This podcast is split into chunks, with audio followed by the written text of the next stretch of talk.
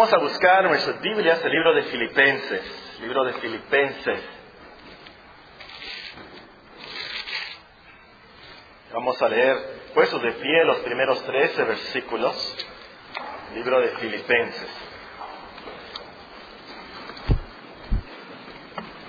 Filipenses capítulo 4, el versículo 1 y el versículo 13.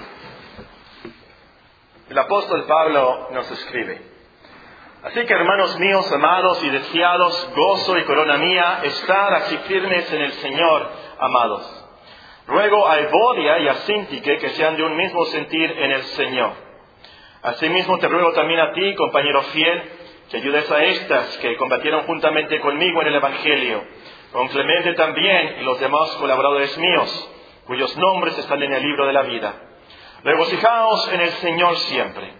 Otra vez digo, regocijaos.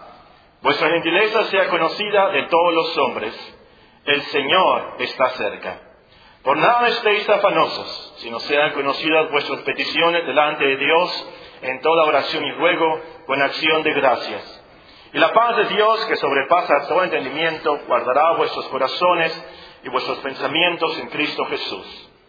Por lo demás, hermanos, todo lo que es verdadero, todo lo honesto, todo lo justo, todo lo puro, todo lo amable, todo lo que es de buen nombre, si hay virtud alguna, si algo digno de alabanza, en esto pensar.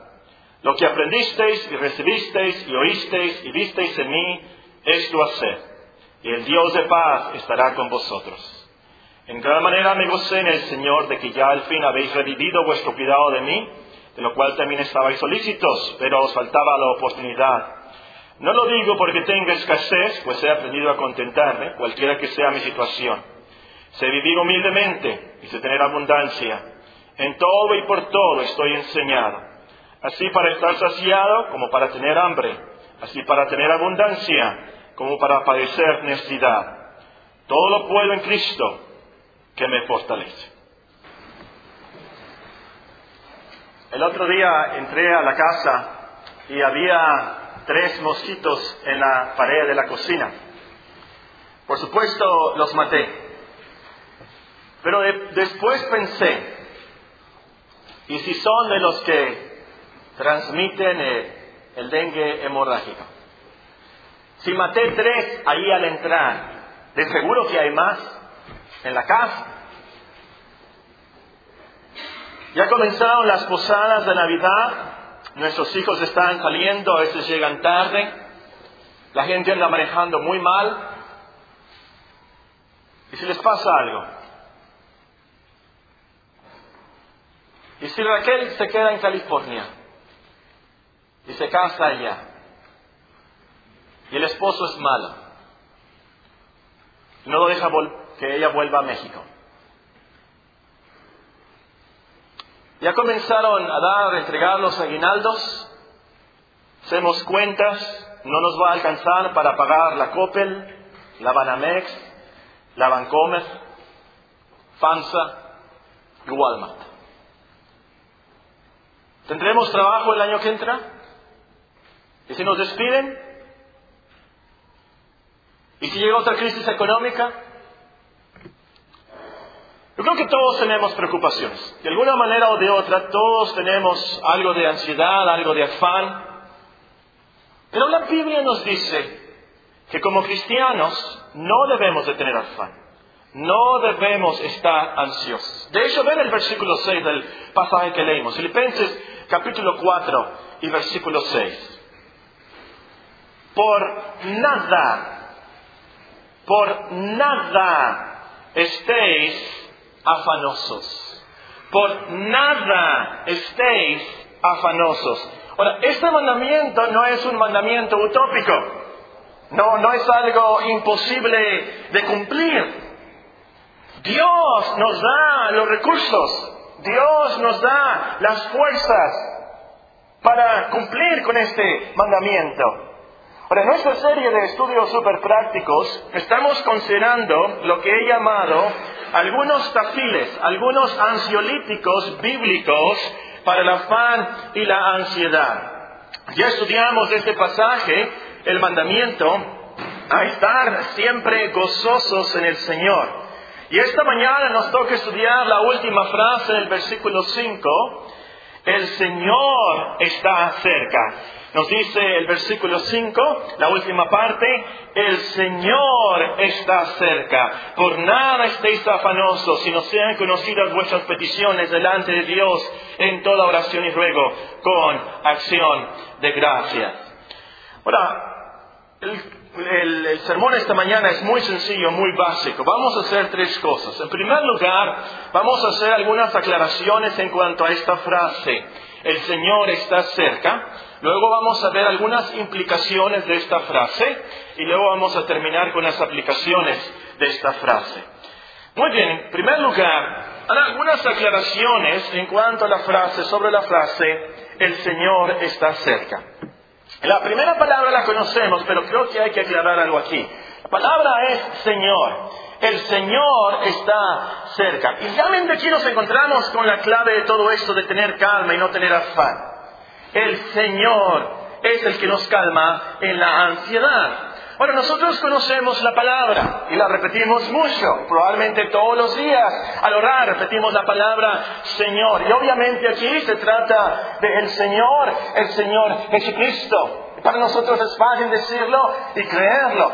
Pero en ese tiempo, en ese tiempo, especialmente los judíos, usaban esta palabra, Señor, para referirse a Jehová el Antiguo Testamento. Esto era algo increíble. Jesús es Nazaret, el Señor, pero ¿cómo? Y leemos ahí en Pedro, en Pedro en el primer sermón, en Hechos, nos dice, Hechos capítulo 2, que Dios ha hecho a Jesús de Nazaret el Señor. Y es el Señor manifestado en gloria aquí en este planeta. Y esto es muy importante en este versículo y si lo captamos es lo que nos va a calmar nuestra ansiedad.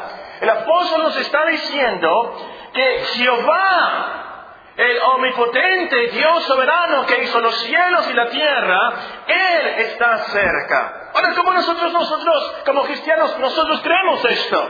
Nosotros creemos que el Señor Cristo es la segunda persona de la Trinidad. Claro que sí, Él es Dios. Pero hermanos, nos falta vivir eso. Nos falta vivir la verdad que el Señor es el Señor, de verdad, el Creador, el Señor de todo el universo. Yo creo que tenemos problemas nosotros en nuestra sociedad, en nuestro tiempo, especialmente porque tenemos otra percepción, otra imagen del Señor. Estos son los problemas de los crucifijos, esto es el, problema de las tarjetas de Navidad que traen un dibujo del Señor, ese es el problema de los nacimientos. El Señor no es ese monito frágil, que está ahí de yeso o de plástico. Ese no es el Señor. El Señor no es ese dibujo que hacen de una persona casi afeminada, débil, con pelo largo. Ese no es el Señor.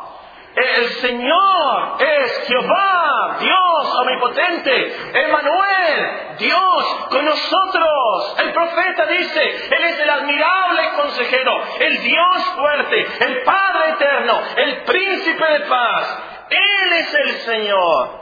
Y Él es el que calma nuestras ansiedades a la hora de los problemas y de las angustias. El Señor del universo, nos dice aquí Pablo, el Señor está cerca. Muy bien, también hay que aclarar esto de que está cerca. ¿Qué significa que el Señor está cerca? Y el problema es que la palabra cerca, en el original, puede describir cercanía de distancia o cercanía de tiempo. Algunos creen que el apóstol aquí se refiere a que el Señor está cerca en cuanto a su segunda venida. Es decir, que el Señor viene otra vez pronto o en breve, como dice en Apocalipsis. Pero otros creen que el Señor aquí está cerca en el sentido de que Él está junto a nosotros. Y la palabra puede describir las dos cosas. El Señor está cerca, Él viene, pero también el Señor está cerca que está cerca de nosotros, así como dice en un salmo, cercano está el Señor a todos los que le invocan, a todos los que le invocan de veras. Y en otra parte, el ángel de Jehová acampa alrededor de los que le temen y los defiende. Tomando el contexto de Filipenses, tomaremos esta frase como refiriéndose a que el Señor está cercano a nosotros. Él está junto a nosotros. Pero si usted prefiere la otra interpretación, que el Señor viene otra vez muy pronto, no tengo ningún problema y también, por cierto, tiene su aplicación. No tenemos por qué estar ansiosos y tan preocupados, porque el Señor viene otra vez. Y entonces Él juzgará y todo se va a aclarar. Él va a castigar a los malos y va a recompensar a los cristianos. Y entonces todas nuestras angustias se van a acabar y todos nuestros problemas se van a resolver. Santiago hace esta explicación en capítulo 5. Véanlo, Santiago capítulo 5 y el versículo 7. Al final de su carta, Él nos escribe, Santiago capítulo 5 y el versículo 7. Por tanto, hermanos, tener paciencia hasta la venida del Señor. Mirad cómo el labrador espera el precioso fruto de la tierra, aguardando con paciencia hasta que reciba la lluvia temprana y la tardía. Tened también vosotros paciencia y afirmad vuestros corazones, porque la venida del Señor se acerca. Y es posible entonces tener esta interpretación, si usted eh, la prefiere, no hay problema. Pero esta mañana vamos a, a pensar vamos a meditar en el hecho de que el Señor está cerca de nosotros. La última cosa que hay que aclarar en cuanto a esta frase es que cuando dice que el Señor está cerca, no se refiere aquí a su presencia corporal. El Señor Jesucristo, el cuerpo humano del Señor Jesucristo está en el cielo, por supuesto, hasta que Él venga otra vez. Cuando dice aquí que el Señor está cerca, se refiere a Él como Dios omnipresente. Él está en todo lugar y Él está en todo lugar y está con nosotros a través de su Espíritu. Y Él, por supuesto, está con nosotros a través de sus ángeles, a través de otros hermanos y a través de sus dones. Pero su presencia es real, es dinámica, es activa. Hace algunos años, algunos de ustedes se, van a acordar, hubo un famoso libro, muchos lo leyeron, titulado eh, Satanás vivo y activo en el planeta Tierra. Pues yo diría, hermanos, que el Señor está más vivo y más activo en el planeta Tierra. El Señor está con nosotros. Él está activo en su iglesia. Por supuesto, el problema es que nosotros no vemos los seres espirituales. No vemos al Señor, el Espíritu, que es invisible, por supuesto. Hay una historia muy interesante en el Antiguo Testamento. Eh, los niños, por supuesto, la han de haber eh, estudiado en la escuela dominical. ¿Se acuerdan de Eliseo? Él está en, en Samaria. Y su siervo tiene mucho miedo. Porque llegaron los soldados. Y lo van a atacar. Y está nada más Eliseo y él. Pero Eliseo está muy calmado. No tienen ningún problema. ¿Por qué? Luego ora él y dice y pide a Dios que el Señor abra los ojos de su siervo para que viera lo que él estaba viendo. ¿Qué estaba viendo Eliseo? Nos dice la palabra de Dios que el siervo miró y alrededor de ellos el monte lleno de gente de a caballo y carros de fuego alrededor de Eliseo.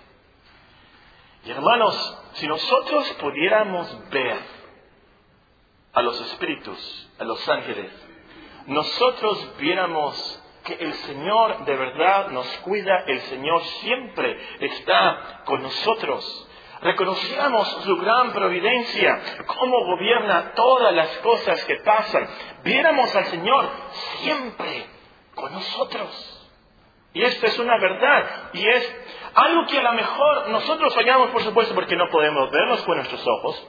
Pero también nos pasa, como cristianos, y, como buenos cristianos puede pasar también, por supuesto, que no sentimos su presencia con nosotros.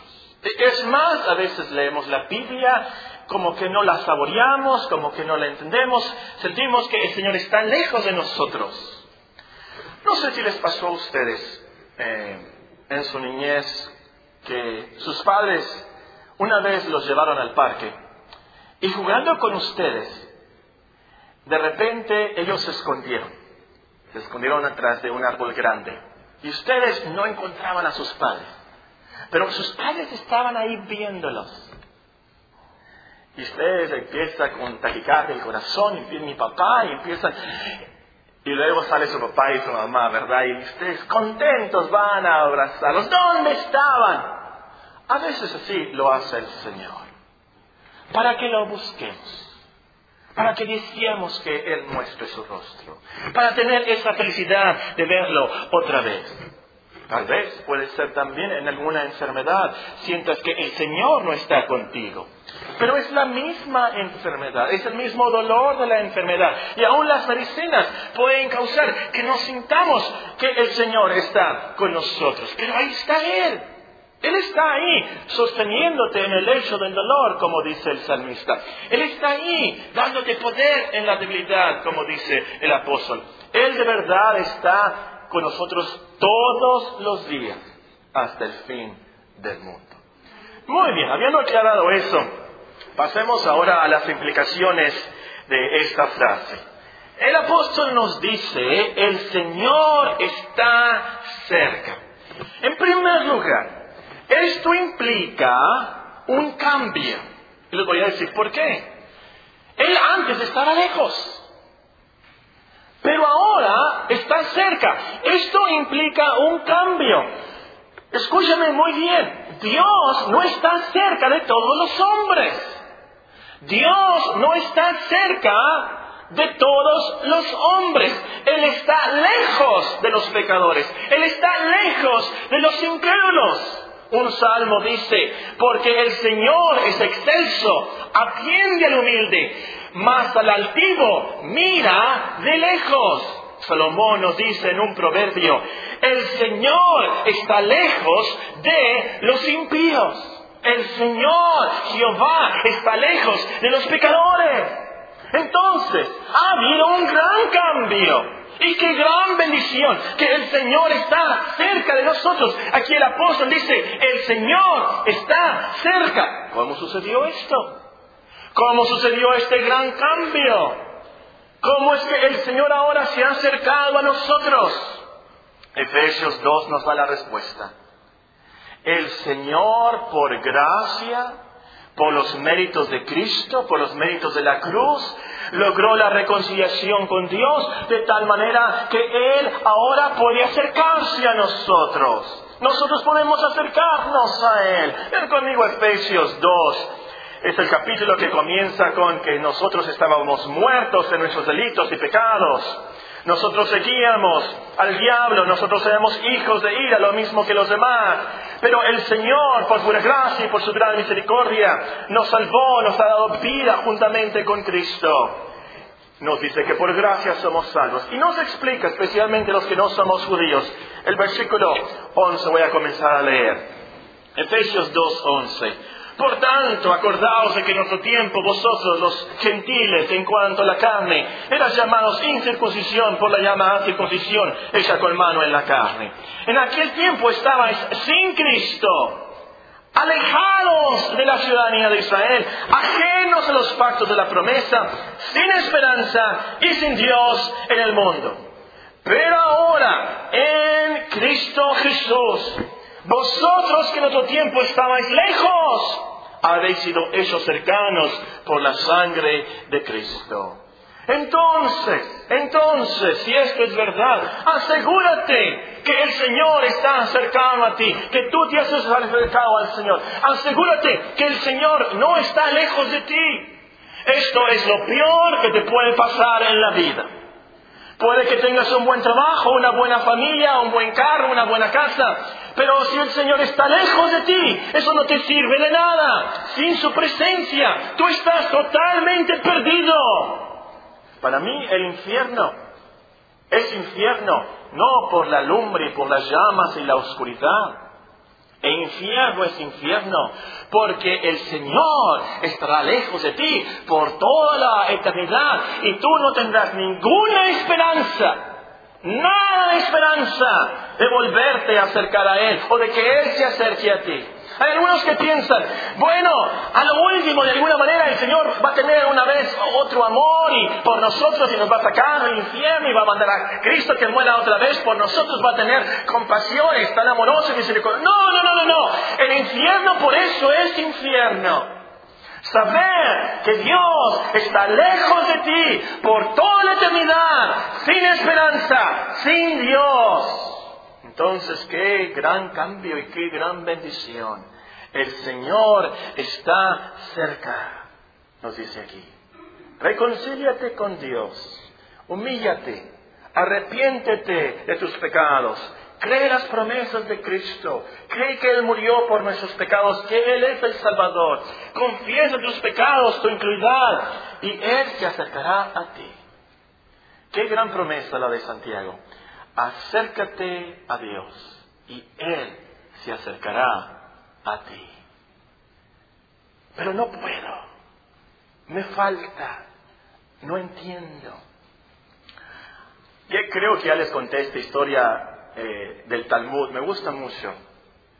Se trata de un rey que ha tenido problemas con su hijo y su hijo fue como el hijo pródigo y se alejó de él.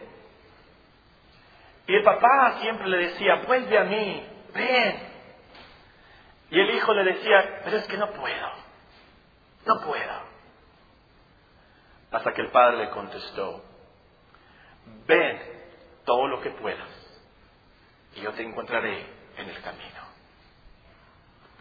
Tú ve, tal como eres. Pero me falta arrepentimiento, con el arrepentimiento que tengas. Pero me falta fe, con la fe que tengas. Ven, acércate y Él se acercará a ti. Una gran promesa. Cercano está Jehová a los quebrantados de corazón y salva a los contritos de espíritu. Y es entonces, porque Él es nuestro Salvador, que Él está con nosotros. Oye, en segundo lugar, otra implicación de esta frase, el Señor está cerca. Que el Señor está cerca implica que Él tiene cuidado de nosotros. Él no está cerca de nosotros mirándonos nada más. No, por supuesto que no.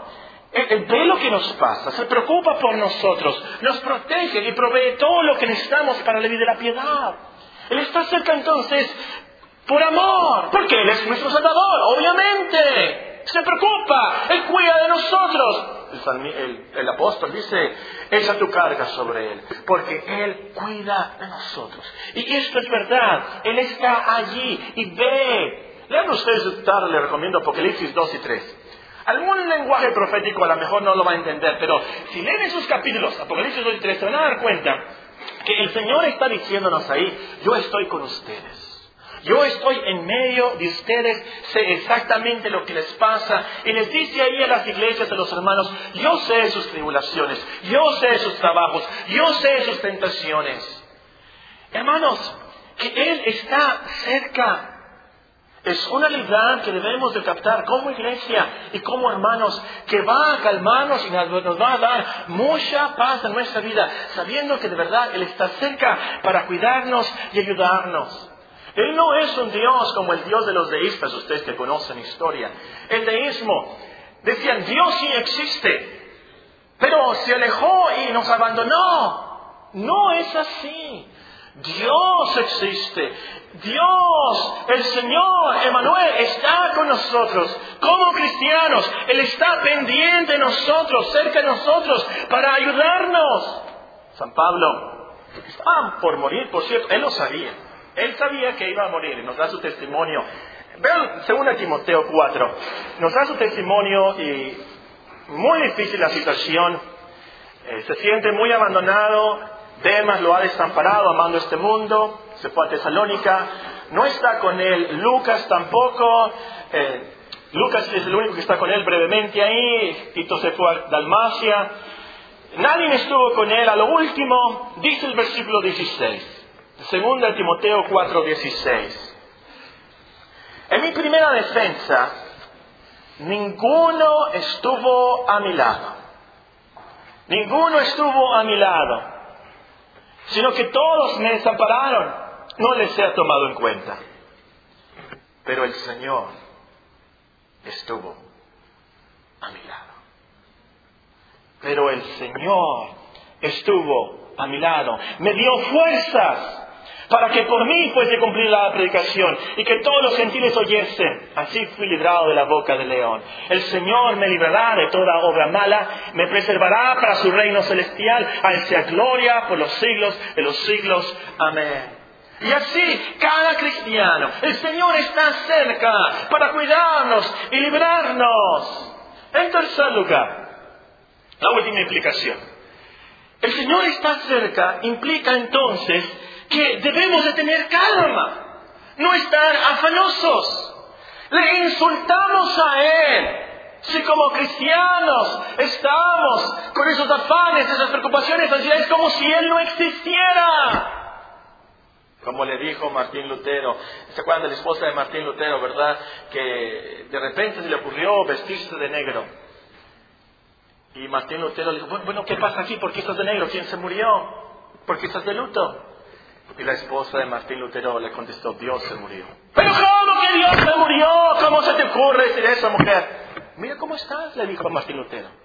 Mira qué tan preocupado estás. Mira cómo estás viviendo en tus afanes como si Dios no existiera. Si el Señor está cerca, debemos de vivir sin afanes. Con razón nos dice aquí, lástima que muchas veces pasa que los versículos aquí, los números de los versículos, separan las ideas y las enseñanzas. Aquí en el original no había versículos. El apóstol nos está diciendo en Filipenses 4:5, el Señor está cerca, por nada estéis afanosos. El Señor está cerca, por nada estéis afanosos. Es porque el Señor está cerca en este contexto, es porque el Señor está cerca que podemos tener gozo que podemos tener esa paz que sobrepasa todo entendimiento. Es porque el Señor está cerca que podemos tener contentamiento. Es porque el Señor está cerca que podemos decir, todo lo puedo en Él, en Cristo que me fortalece. Todo lo puedo en Cristo que me fortalece. El Señor está cerca. Entonces, y en cuanto a nuestro tema, piensa, ¿qué, angustias, qué preocupaciones, qué enemigos pueden contra el Señor? Comparados con el poder y el amor del Señor, aún los afanes más graves. ¿Qué puedes decir? El Señor Todopoderoso, que predestina y guía y gobierna todas las cosas, está cerca. Él me ha librado y me librará para su reino celestial. Entonces, hermanos, a la práctica, Él nos ayuda con nuestros problemas porque está cerca. Nos da gracia en las angustias porque está cerca. Y Él nos guiará aún más allá de la muerte porque Él está con nosotros.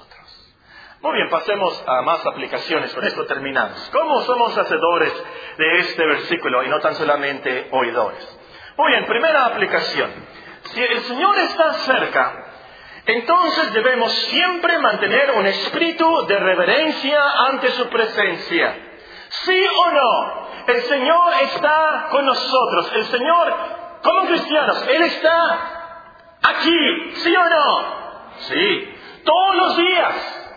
No solamente el domingo, pero lunes, martes, miércoles, jueves, viernes y sábado. El Señor está con nosotros las 24 horas, todos los días. Entonces debemos de vivir una vida de reverencia ante Él. No debemos hablar ni hacer lo que no nos atreveríamos a hacer delante de Él. Por supuesto que no. He escuchado a predicadores que le dicen a las hermanas, hermanas, imagínense que, el Señor va a su casa, está lista, está limpia. Imagínense, ¿qué, cosas quitarían? ¿Qué cuadros quitarían? ¿Qué, música tirarían? Imagínense que el Señor fuera a su casa. Para mí, hermanos, eso está mal. Es una realidad que el Señor está en tu casa. Siempre, siempre está con nosotros, en todo lugar. Entonces, hermanos, es una realidad que el Señor está en sus oficinas, en sus casas. Cuidado al gritar. Cuidado al gritar a tu esposa. Cuidado al gritar a tus hijos. El Señor está ahí. Cuidado jóvenes con lo que ven en la computadora. Cuidado cómo responden a sus padres. El Señor está ahí. Cuando salen, cuando juegan, cuando manejan, cuando comen, cuando... El Señor está ahí. ¿Sí o no? Hermanos, captemos esta realidad, vivamos conforme a esta realidad y vamos a cambiar nuestras vidas. Mañana, esto es la tarea. Hace mucho que no les dejo tarea. Mañana, o esta noche mejor, tomen una tarjeta, a mí me gustan las tarjetas de este tamaño, pueden notar si, caben en, la bolsa aquí. Tomen una tarjeta un papel, algo, y escriban, el Señor está cerca. Pónganlo en la bolsa, pónganlo en el refrigerador, pónganlo en la cartera, y a través del día y a través de la semana, saquen la tarjeta y véanla. El Señor está cerca. Les prometo una semana diferente. Pase lo que pase. Si meditamos y aplicamos la verdad que el Señor está cerca, va a cambiar nuestras vidas. Segunda aplicación. Si el Señor está cerca, confiemos que el Señor nos ayudará con todos nuestros afanes. Por nada estéis afanosos. ¿Cómo puede decir eso el apóstol? Porque el Señor está cerca y Él nos va a ayudar con todos los afanes. Él es todopoderoso. Él puede sanar. Él puede abrir y cerrar puertas. Él puede todo. Él puede. Él puede. Yo sé que Él puede. Todo puede mi Señor. ¿Por qué? Porque Él es Dios. Y para Él no hay nada imposible. ¿Sí o no? Claro que para Él no hay nada imposible. Entonces, Tú tienes un problema tan difícil en tu familia, tan difícil en tu trabajo, tan horrible. Dios puede resolverlo. Y Dios puede hacer que las cosas más horribles en tu vida y más dolorosas resulten para tu bien y para su gloria. Tú sigues su palabra, tú sigues su voluntad y aférrate a sus promesas. Apropiate de la palabra de Isaías 50 fue la que estuvo en el calendario ayer, por cierto, en el calendario de la iglesia. Porque Jehová el Señor me ayudará, por tanto no me avergoncé.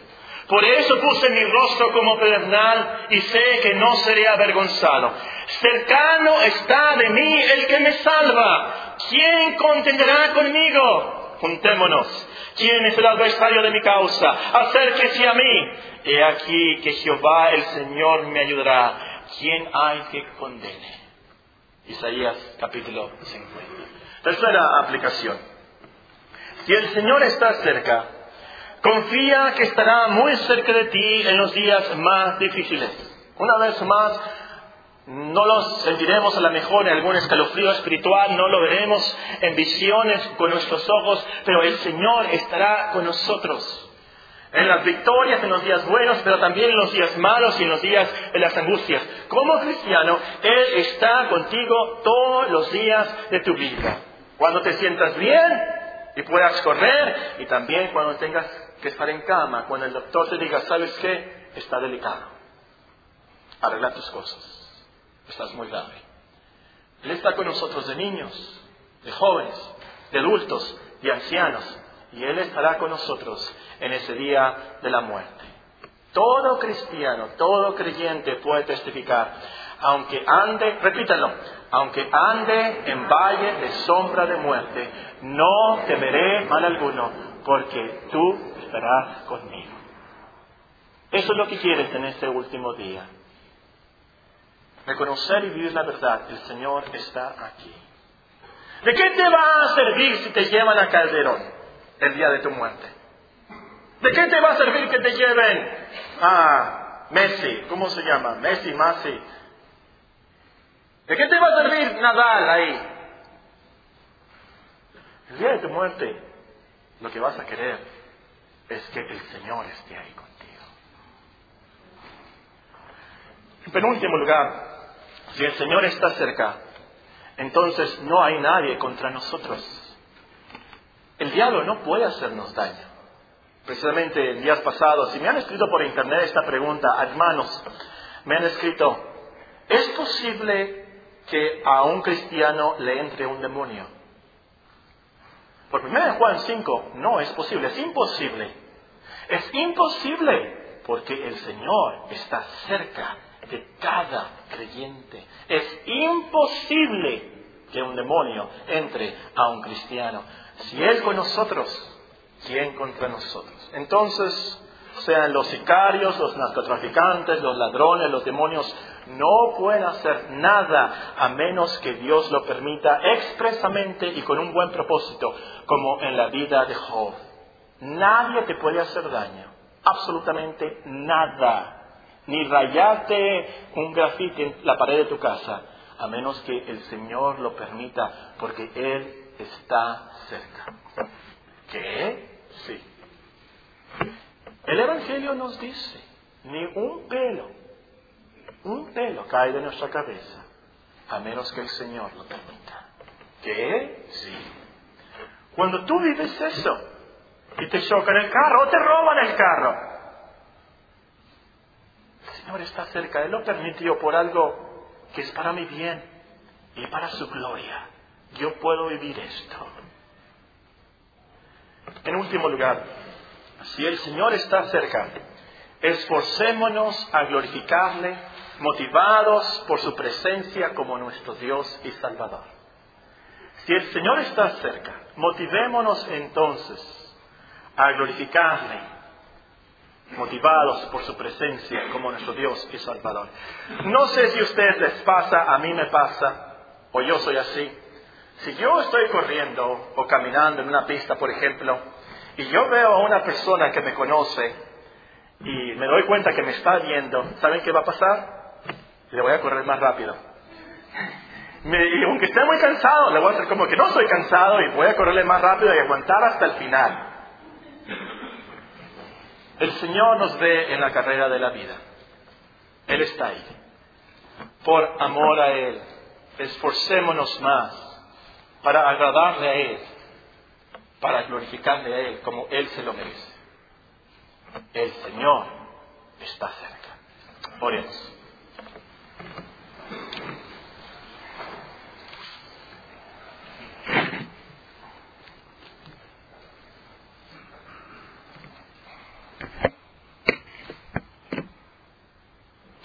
Ojalá que alguna palabra, algún versículo haya llegado a su corazón.